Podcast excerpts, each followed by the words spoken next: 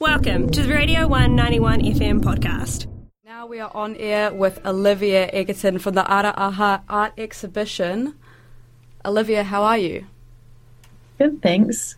It's another beautifully cold morning here in Tahuna. yeah, exactly. And um, but we've got fresh snow, so everyone's pretty excited about that. oh, I'm sure. Yeah, yeah. Gosh. So you're, yeah. Wow, that must be lovely. Um, we're here to talk about the Awa art installation, um, which is going on at the Aotearoa in Queenstown. Gallery. Yep. Yeah. So tell us a little bit about it. So, um, Ārai Awa has been a project that's been about two years in the making um, with um, well known national and international artist Rachael Rakena, uh, who is a uh, Ōtepoti uh, local uh, um, and um, has for a long time done a lot of amazing work in. Ōtepoti, and um, so we connected with her through the Paemanu show that was held at Dunedin Public Art Gallery uh, two years ago, and with a group of 11 uh, collaborators, well known uh, probably to many uh, of you, uh, including Laughton Kora and um, Mike Busy, or Mike Bridgman as he's known uh, from. Mike, special effects, Laughton, of course, Kora and LAB, and a number of other musical bands um, that you've probably played.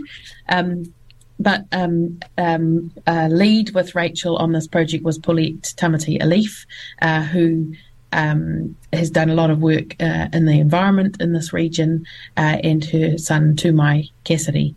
And so um, it is uh, really special to be able to present. Uh, work that explores our local environment in Tahuna and Lake Wakatipu, um, and um, and also presented by some of New Zealand's most well-known artists. It's great. It's great to hear, you know, like connecting with the music that we play on Radio 1. It's a lovely little connection there. Um, can you describe the installation for us and also its significance to both the region and in regards to uh, Aotearoa in general? Yeah. So um, uh, the work itself is an immersive installation uh, that takes the whole gallery. The whole gallery actually has been darkened out, and um, what you're struck by as you walk through the door is the immediacy of a haunting um, Mōteatea and Apakura lament um, sung by a solo female voice, which is Paulette. And um, she takes the position of tuna that are unable to follow the ancestral trails or her tipuna have followed for a millennia and um, the eel, um, uh, which I'll explain sort of how she's represented, but is kind of expressing her grief that she can't find the passage out to the ocean to release uh, her eggs uh, for the life cycle of the tuna to occur. So when you walk into the gallery, um, Ross Hemera, uh, who's also actually currently exhibiting at Dunedin Public Art Gallery with another exhibition, uh, has created um, a very geometric uh, pattern on the floor of eels leading up to um, seven screens. Um, all of different sizes or monitors, um, some small, some very large, that form a structure like a dam. Uh, so we're kind of referencing uh, the Clyde Dam. Um, and then on the other side of it, Ross Hemera has sort of laid a message of hope in that the the uh, eels will be able to traverse through the dam at some point with some solution and out uh, into the tributaries and to the ocean. Um, the part of the installation on the floor at the back is actually the power cable that runs to the monitors that actually powers the work. Um, the work itself is shot in, in the Dive Otago pool, so um, uh, we have got huge thanks uh, to Virginia Watson and the team there who um, recorded some of the underwater scenes of um, Donna Matahaere uh, Atariki in, in, an extraordinary Amber Bridgman couture dress. Um, she becomes the eel swimming and finding her path um, through. So the monitors show um, they start with a view from up the Dart River. So, for any of you who know that space, beautiful, deep uh, beech forest. So the eel is popping in and out of the water, um, or a camera took the like like an eel in and out of the water, all the way through. And the clarity of up there is that crisp, uh, you know. Uh, very clear water all the way through down through the rivers um, to sort of more murkier waters where you sort of see a lot of, uh, I guess, people activity. Um, and then you're struck uh, on the monitors by this vision of um, very industrial, man-made, uh, the dam itself, um, and um, that's kind of the story of the tuna basically getting to the blockage. So um, Ārai Awa itself actually means uh, a, a, blockage, um, uh, and so I guess it's referenced in the title of the exhibition as well as um, what you see in front of you. Yeah.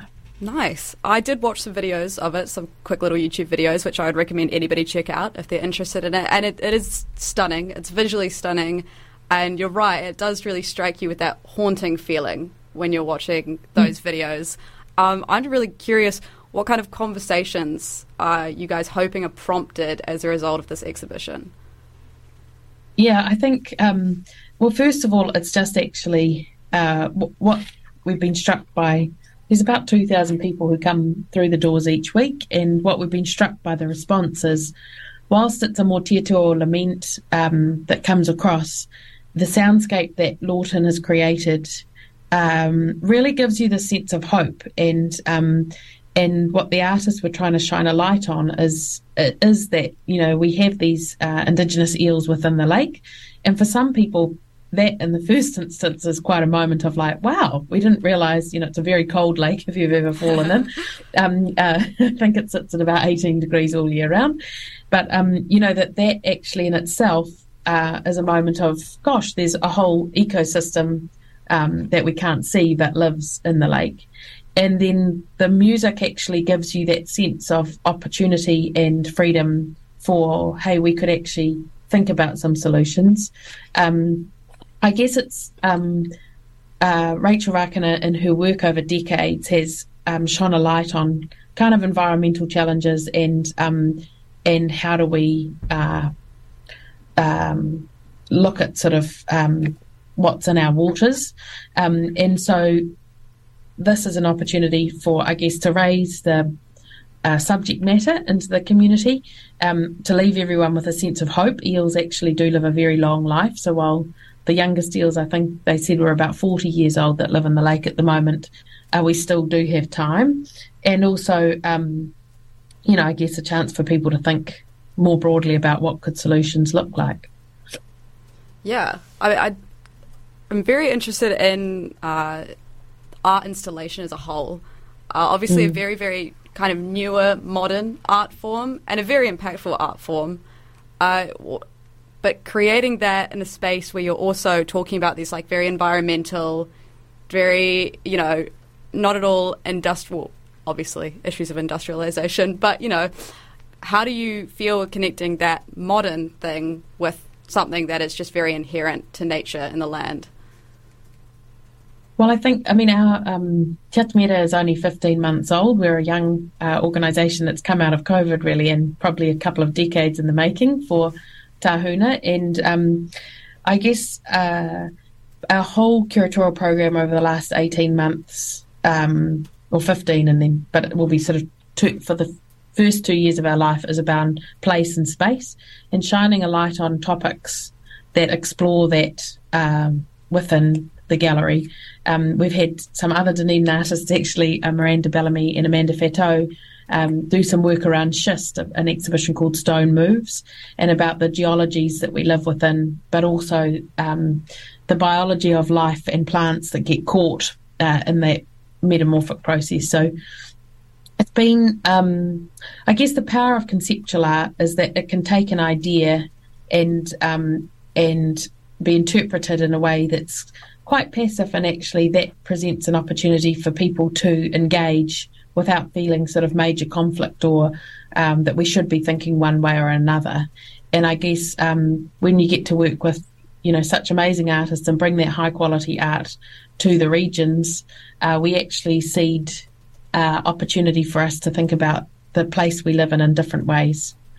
Um, so yeah, I think art has a really important place in our society more and more as we move into the creative, you know, the fourth I think they call it revolution and yeah. the creative um, that the, we are in a creative age and that more and more we do need creativity to help um, shine lights and solve problems that um, they, it, you know, it happens in quite a peaceful way, and I think that's really important. Oh yeah, completely. I mean, art is it is a political form. It is so inherently a political form. I, what about the emotional responses that you're getting from people who come in? Um, well, interestingly enough, actually, because we're a space that has um, 21 other spaces. So we have a lot of people coming for dance classes and music classes and um, language classes and all sorts of things. Um, it's been really fascinating to watch actually um, the tamariki um, rangatahi who actually spend time, you know, watching. Uh, I mean, I guess monitors are a big part of how they're growing up, but also um, being quite enthralled in the very dark space that is the gallery um, and sort of um, there's a lot of hope actually around, you know, when we understand our environment better, we can do better. And so um, the soundscape, I think, lends itself to that, but also, uh, yeah, there seems to be a lot of hope actually in uh, understanding more of the plight of the tuna. And the one other thing that's really come forth is to is, especially as we come into um, Māori Language Week, is you know, the, the younger generations actually have a deeper knowledge of te and therefore um, the understanding of the environment is also, um, when, you know, there's more sort of first language ma- uh, there's opportunity there. So that's pretty special. This was a Radio 1 91 FM podcast. All of our content lives online at r1.co.nz.